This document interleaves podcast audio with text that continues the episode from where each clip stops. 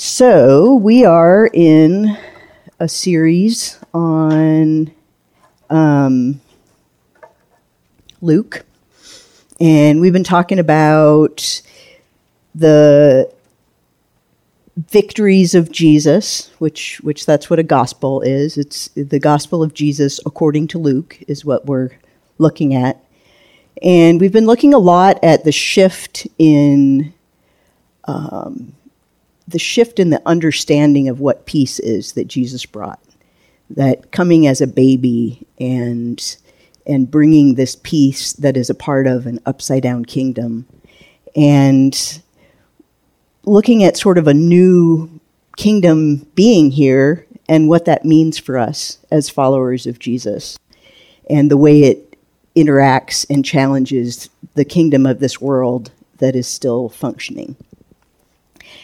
Um, a few weeks ago, uh, Eric talked from chapter 9 in Luke about being a disciple and what it looks like to be a disciple. And he said, a disciple is willing to make a profession. So you're kind of joining the kingdom. You're saying, I'm going to submit to this, this authority. Uh, to be directed when we're submitted, we're saying, okay, whatever I was doing, however I was participating in this other kingdom, I'm going to invite you to show me what it looks like to move forward. And to be redirected, which is a key part of Christianity and being in the kingdom of God, because what we're saying is we're open to being challenged and to repent of things in an ongoing fashion as we interact with one another, as we interact with the world, as we interact with God. That we're inviting Him to say, no, this isn't the battle that we're fighting today. This, this is the battle over here. Um, so what what Eric said we are offered in return is intimacy, purpose, and divine experience. And so today we're looking at Luke 11 through 12, and it has a lot about, it starts actually with the Lord's Prayer uh, that we just said out loud together. Uh, and it, it, it, it speaks a lot about what it is to shift out of the old kingdom and into the new kingdom. So to start with, I have a movie clip, which I've never done in, in the eight times that I've spoken it. but uh, it's from The Lord of the Rings, uh, which is a epic about good and evil and uh, the evil kingdom and the peaceful kingdom basically at war with one another. This clip is from the second movie, which is there's three books actually, but the the second one is where things are really not going well, right? And so at this point, this is Aragorn. He's the rightful king of the peaceful kingdom. Uh, Gandalf is sort of the spiritual representation of light. He's, he comes in in a little while with a lot of light. Uh, and so they have been battling for this kingdom whose king was under a long influence of darkness. He was having it bad for a really long time and not enslaved really to the kingdom of darkness. And what they're fighting for is to further this kingdom of light and bring something good into the world and conquer Sauron, who's the prince of darkness in this in this scene.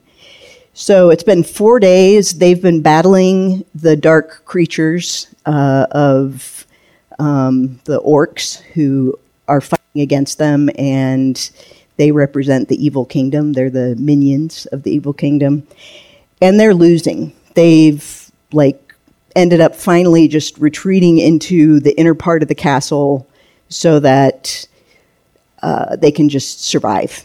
And so this is where we enter.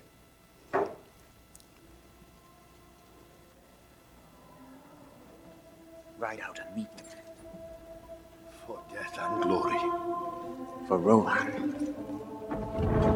For your people. The sun is rising.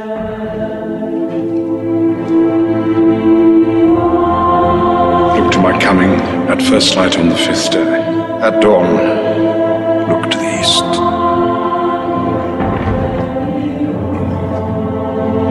Yes. Yes.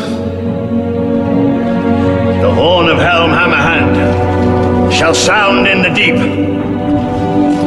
One last time. Yes! Let this be the hour when we draw swords together.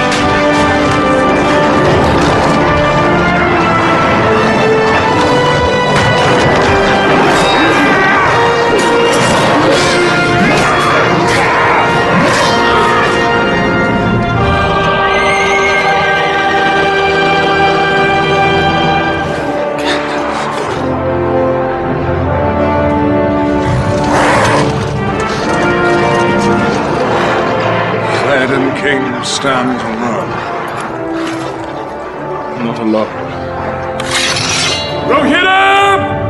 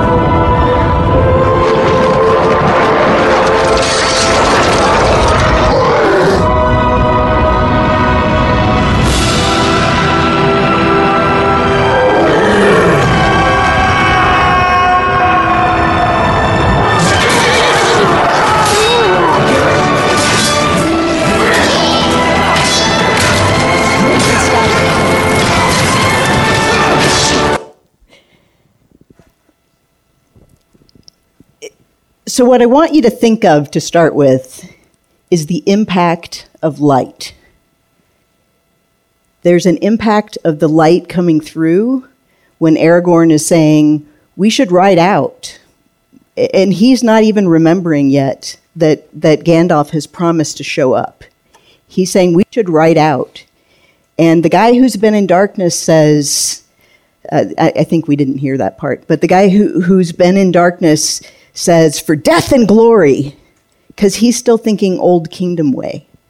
Right? He's saying, it's hopeless, but we're just going to go out and do what we can. And, and Aragorn says, for your people and for Rohan, he's saying, we're doing this because we're, we're stepping into a different kingdom and there's hope. And then he remembers also that, you know, Gandalf has promised to show up. But when, when we think about light, there's lots of different things we think about. We might think about warmth. We might think about beauty. We might think about exposure, right? What happens to the orcs when the light hits them is their darkness is utterly exposed and they don't know where to go what happens when the people who are who are living for the kingdom of light when they see the light they, they think hope so in this in this these two chapters and they're they have lots and lots of random things in them that aren't necessarily random. I shouldn't say that, but lots of warnings and woes and encouragements and teachings and admonishments. So I'm not going to read the whole two chapters to you. But kind of in the middle of these these verses is this sense of light and dark, of what happens on the inside and what happens on the outside, and a look at hypocrisy. So he's addressing the Pharisees. And I don't know, have you guys ever like found like your favorite cup sitting on a shelf somewhere? And you go and you grab it and you're like, oh, my favorite cup. And then you're like, ah, gross. and you wonder, do I throw it out? Do I keep it? Like, what's going to happen? It's got like moldy coffee at the bottom of it and it's disgusting. Well, that's kind of what Jesus says to the Pharisees. He says, because the Pharisees are trying to do stuff that they think this is what the law, the Pharisees and the teachers of law, this is what the law tells us to do. So they're giving a tenth of their money and spices and all of their things to uh, to God, but then they're not doing the things that God has asked them to do in terms of offering mercy and justice and truth. And what, what Jesus says to them is, you haven't, like, you've washed the outside of your cup, but the inside of your cup is disgusting. And it is not something that you want brought into the light. At one point, he calls them, uh, what, what's the phrase? Uh, sorry. At one point, he tells them that they're like unmarked graves that people walk over without knowing. Now, what I want you to do is consider, especially if you've been a believer for a while, that a lot of what Jesus says to the Pharisees is meant for us. Because we constantly get into the mode of, I just need to work on the next thing and find the light. Sorry, I forgot to click my slide. Huh? There we go.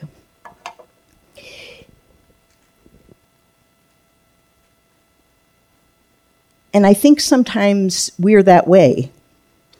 We have things going on on the inside. When God, when Jesus talks about shining light on us, that's very exposing because we are broken and we hurt one another and we hold bitterness toward one another and miraculously, in moments, Jesus intervenes and rescues us out of that.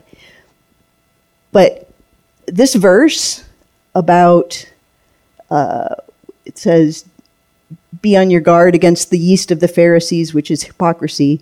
There is nothing concealed that will not be disclosed, or hidden that will not be made known. What you have said in the dark will be heard in the daylight.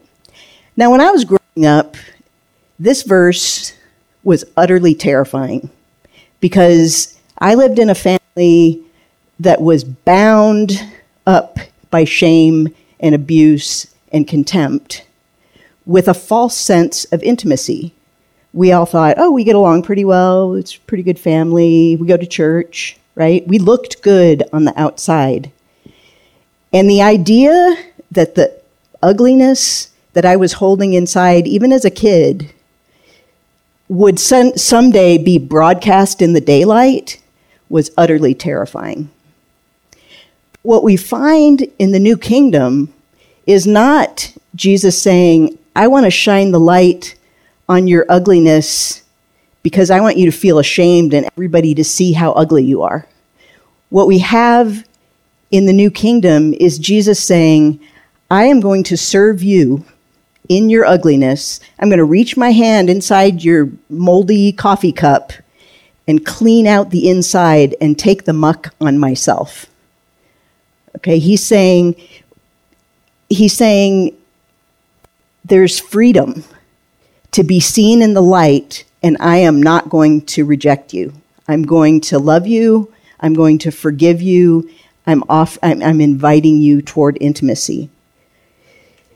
So what happens then is that we can come to I mean already he's established a really deep understanding of sin, right? By shining the light. He's uh, uh, in the the Sermon on the Mount that we did in chapter five or six, I think five, I think.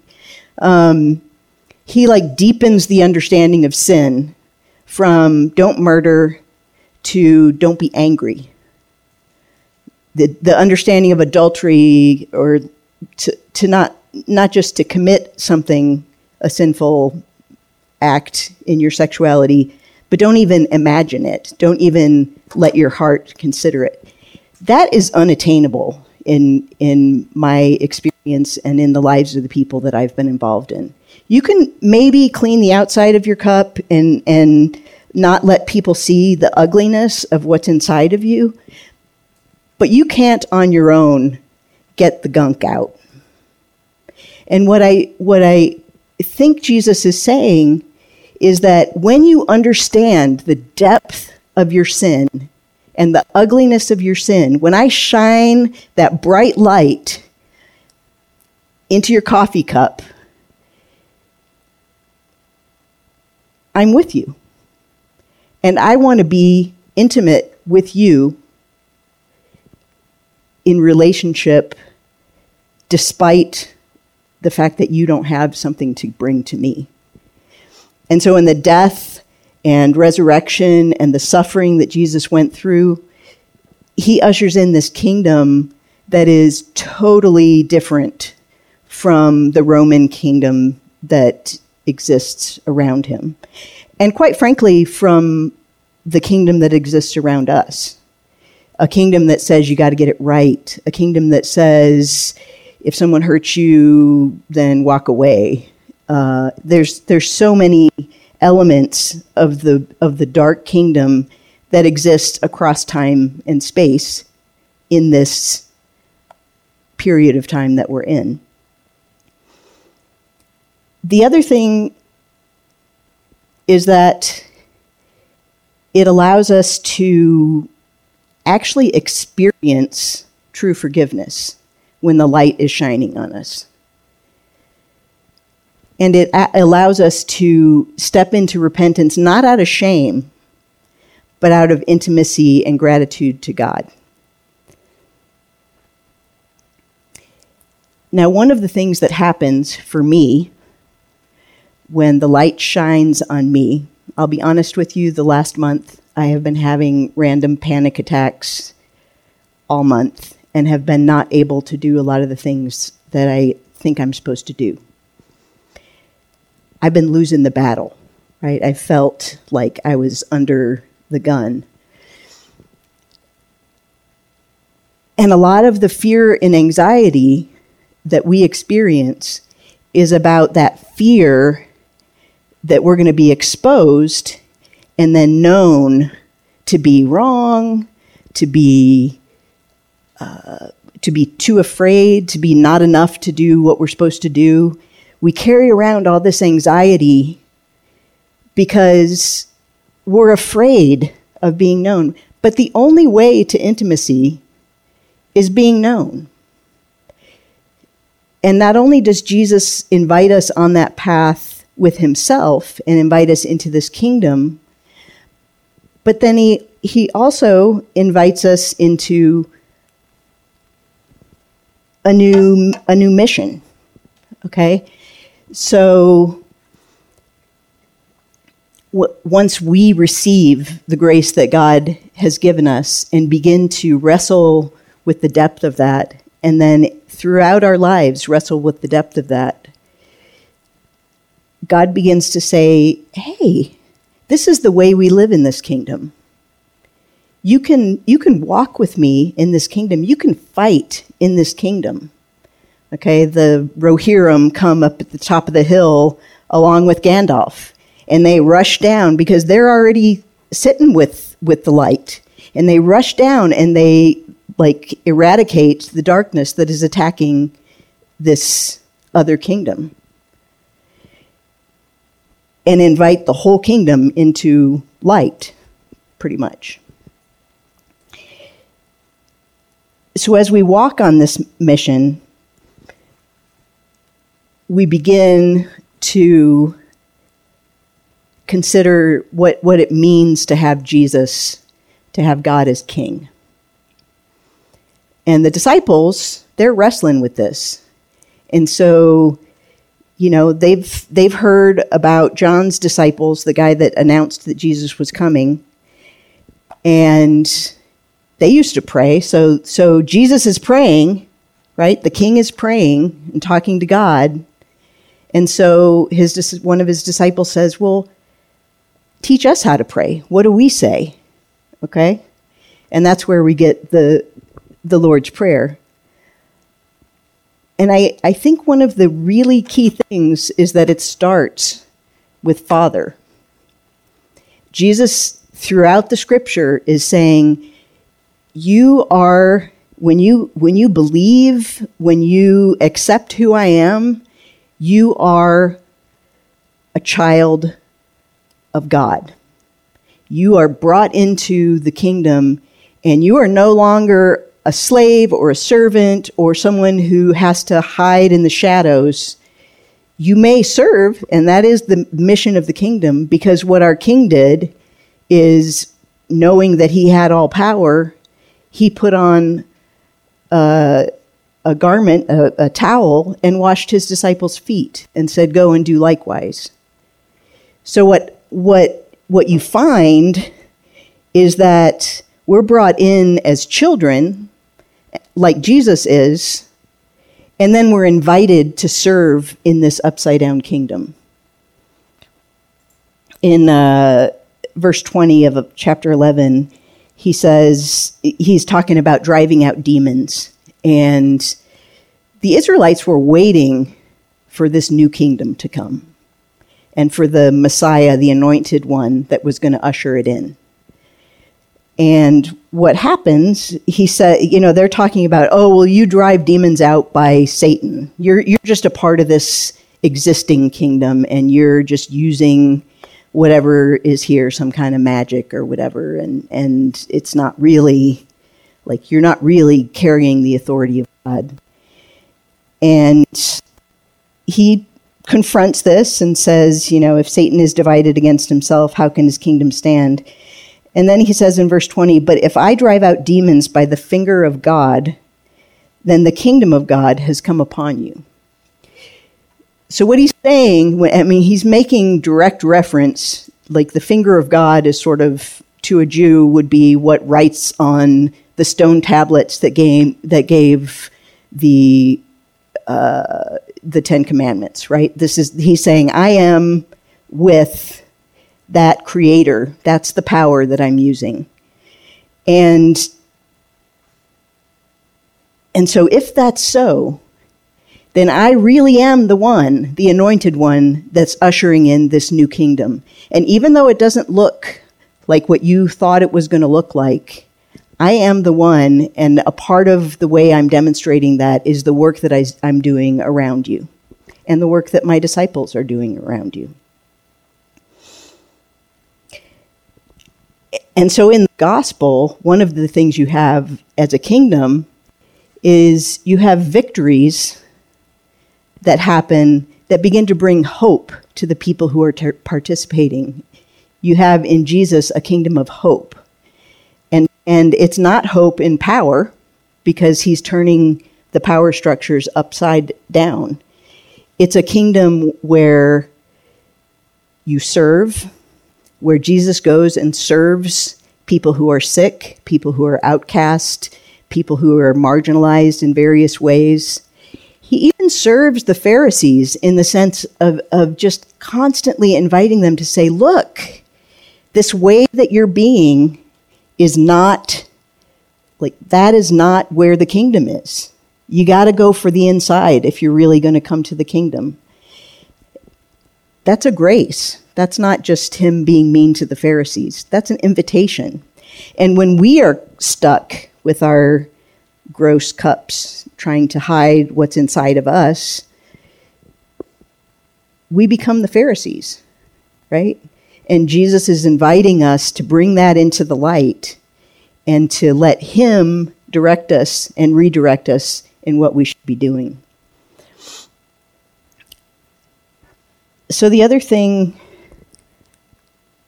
that Jesus brings, can you click it, Tim? Oh, it did. Okay, just delayed.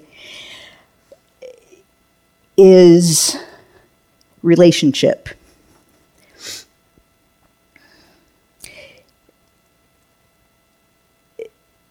He consistently brings us into not just you can be a slave for my kingdom, but into you can be a child in my kingdom. You can be the child of God alongside me.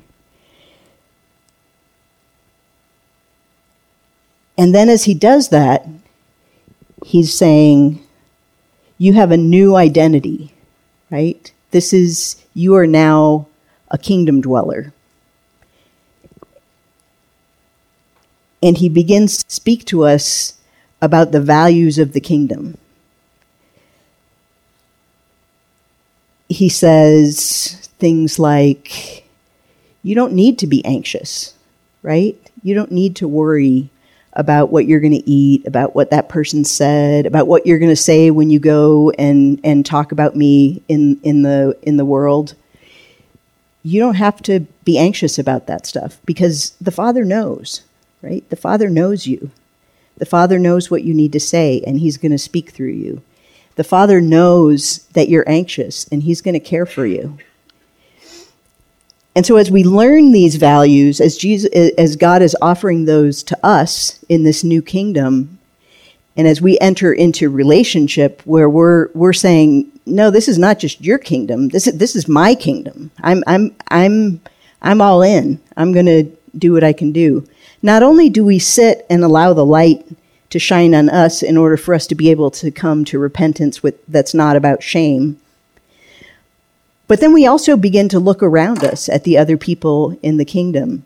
We, we begin to look at the, you know, like the Rohirrim, who took longer than the rest of everybody to come along, but, but they come and they, they rush down and they participate to rescue the people who are still struggling. And that's what we do for one another, right? As we walk in the light and the grace of God, we begin to offer the light and the grace of God out of relationship to one another.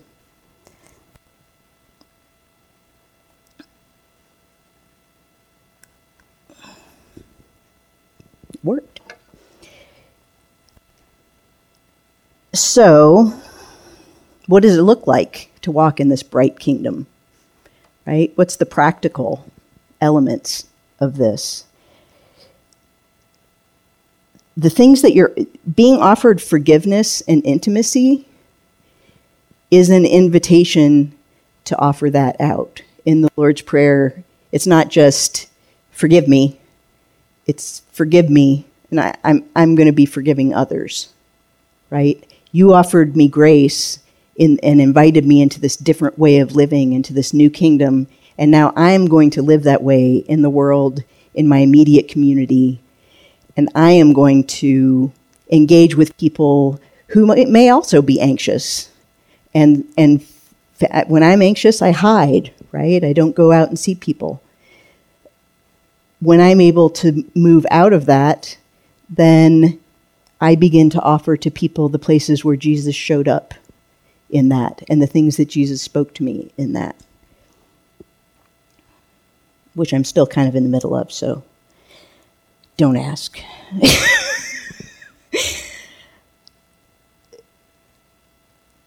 but he also offers us a mission and a hope, a mission that's about hope. And the mission is about serving, right? The mission of the kingdom. God is reconciling the world to himself uh, in Second Corinthians 5, I think. God is reconciling the word to himself, and he's given us the ministry of reconciling. He's not counting our sins against us. We get to go out and be ambassadors who proclaim the good news to one another in our struggles, and also to the people around us that we randomly come in contact with. That there is something new happening, that God is in this process and we get to be a part of it.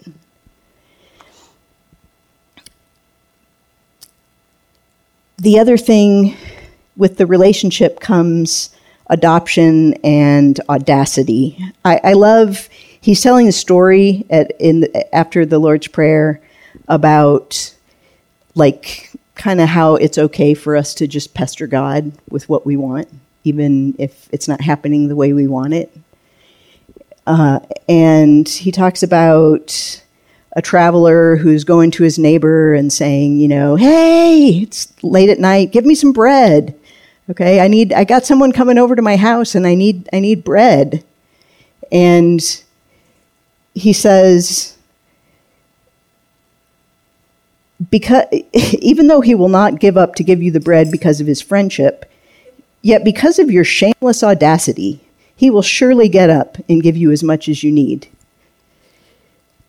Jesus is inviting us to engage with God in a way that is embarrassing in some ways, right? It, you're, you're coming with gunk and you're saying, hey, look what I have. Like, can you give me some bread? Right? can you forgive me? Can you, uh, can you protect me from, from the temptation and testing that Jesus took on for us? Can, can you protect me from that? But the question I think I have is what keeps you from that? Right? What, what stops you from serving? Is it your fear of exposure? Are you unwilling to be redirected? God is saying, hey, this, this is the wrong battle. I need you over here. Are you determined to live in the old kingdom, like the a lot of the Pharisees ended up being? I can do it myself. I do not need help. I don't need your help. Uh, I don't need God's help. I'm just going to figure out how to get it right, and I'm going to do it. Right? That's the old kingdom. And when you fail, shame on you. Right? That, that's the world. Failure brings shame. But in the new kingdom, it doesn't. In the new kingdom, God is inviting us to this repentance that comes out of intimacy and love rather than out of our actions and getting it right. Uh, I think I have a little bit of time for questions. Does anyone have any thoughts or pushbacks? I don't have the mic over here, and I'm certainly not running it.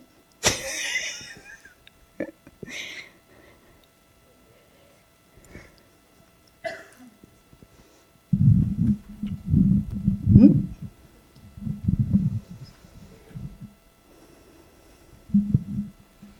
I think sometimes, like your question of what keeps us from doing this, like what, um, I think sometimes it can be epic things that keep me from it, but a lot of times it's super ordinary. Like I'm just really focusing on the day to day and what the people around me are saying to do in class or you know at work or whatever, but they're not focused on my kingdom mission. and so um, when I'm busy just trying to do that and don't take time to like actually listen to God, then I'll just I'll miss it because I'm just doing my thing. Yeah. Another part of this is uh, of this these two chapters is the idea of seeking first the kingdom of God, and then all the other things that you are interested in will be will be given to you because your Father knows you. Your Father knows what you need.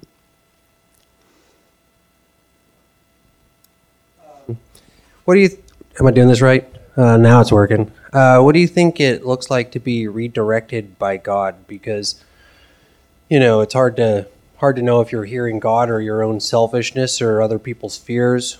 You know, especially if you're someone like me who's not a particularly trusting person of others. You know, the common answer would be, well, get feedback from all of your Christian friends. You know, they'll tell you. But I, I, I don't really connect with that very much. You know, so, you know, what does it look like to be redirected by God? You know, because I want to be able to be, but I'm still committed to whatever it is I'm committed to. So, You're still unwilling to be redirected to your community. right. Yeah. Um, yeah, I there are a lot of ways that God redirects us. Some of them are like specifically out of you know the Bible and the teachings of Jesus. Um, some of them are in terms of like experiences that we have with with God in the world and and recognizing the impact that we have on other people when we make choices. Those are places. But the primary one is through community. God invites us to live in community, to gather together, to listen to one another, not because every not because we're trustworthy, quite frankly, but because he's trustworthy. And he's the king of the kingdom. So when Aragorn says, We're going to do this, let's go out and do this new thing, he's redirecting, uh, what's his name? The Rohan king? Theoden. Yeah, he's redirecting him and saying, This is not about like what we can do and what it looks like for us. This is about what, what Gandalf is doing in this kingdom of light, and we're going to be a part of it. So let's do it. And then Gandalf meets them in there. But without other believers and other people to speak into our lives, we are deceived a lot because we're invited into a kingdom, not into a solitary, you know, otherwise we end up being more like snipers instead of part of the army that's working.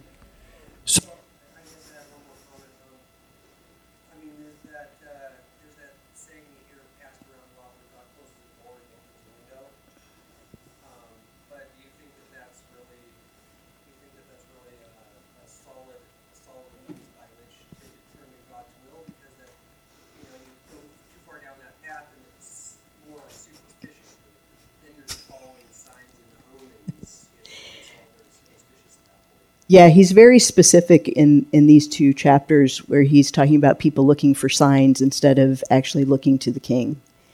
And God does work through things that happen, but no, I don't think that just because something changes, that means you're supposed to do the next thing. But I do think if you make the wrong choice, Jesus will still be with you and God will still work with you in that.